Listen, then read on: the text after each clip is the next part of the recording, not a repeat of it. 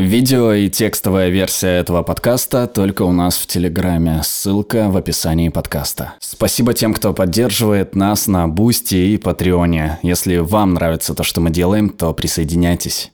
В 1165 году по всей Западной Европе начали распространять копии загадочного письма.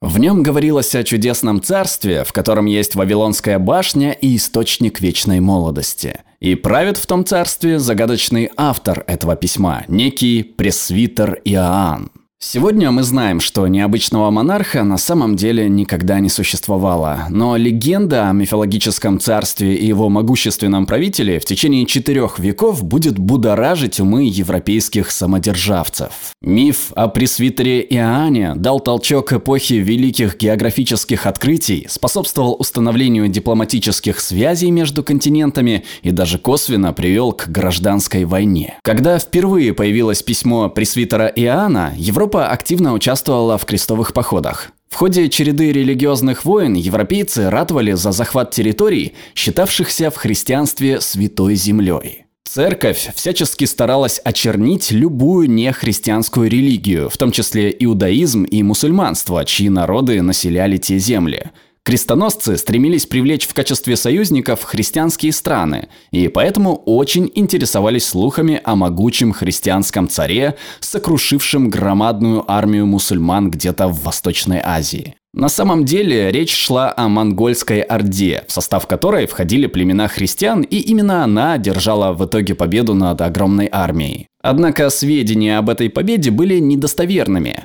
Пересказывая легенду, купцы и эмиссары приукрасили ее сказаниями из эпических поэм и библейских историй. Тому времени, когда легенда дошла до Европы, монгольская орда в ней стала великим христианским воинством, возглавляемым царем, который, подобно крестоносцам, хотел выступить в поход за обретение Иерусалима. И когда вдруг появилось письмо, написанное неким пресвитером Иоанном, правители Европы весьма воодушевились. И хотя настоящий автор письма неизвестен, стереотипы в отношении Востока и приверженность европейским интересам дают основания предполагать, что фальшивка родом из Западной Европы. Но несмотря на то, что письмо было явной проевропейской агиткой, миф о пресвитере Иоанне был настолько притягателен, что крестоносцы не могли его просто проигнорировать. В скором времени европейские картографы начали строить догадки относительно местоположения волшебного царства. В 13-14 веках по возрожденному Великому Шелковому пути на восток отправились европейские проповедники. Они не искали автора письма, которому на то время исполнилось бы уже более 100 лет, а искали его потомков.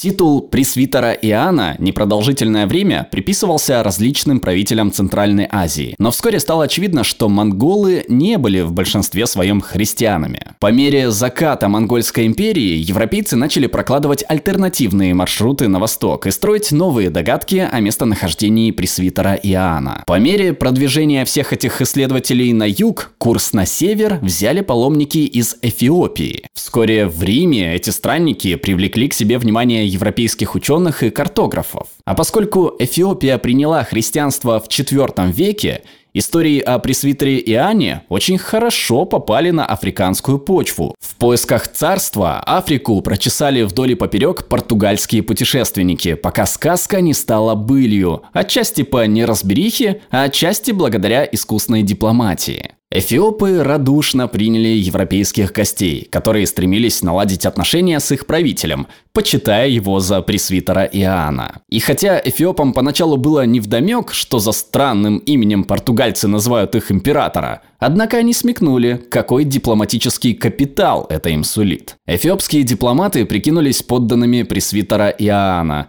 а португальцы торжественно провозгласили союз с легендарным правителем спустя 350 лет после появления в Европе письма, сподвигнувшего на поиски. Однако долгожданный союз уже вскоре постигла проверка на прочность. Спустя 10 лет в Эфиопию вторгся султанат Адаль, государство, поддерживаемое Османской империей. Португальцы направили на помощь войска, благодаря которым эфиопы смогли отбиться. Однако стало очевидным, что Эфиопия вовсе не являлась сильным союзником, которым все ее считали. Вдобавок ко всему, обладающая религиозной нетерпимостью римско-католическая церковь заклеймила ересью эфиопскую церковь. Последовавшие попытки обратить в католичество народ, который когда-то считали идеальными христианами, в итоге привели к гражданской войне, и в 1630-е годы Эфиопия разорвала связи с Европой. А по прошествии еще 200 лет легенда о пресвитере Иоанне постепенно канула в небытие, положив конец правлению царя, вершившего историю, несмотря на то, что его никогда не существовало.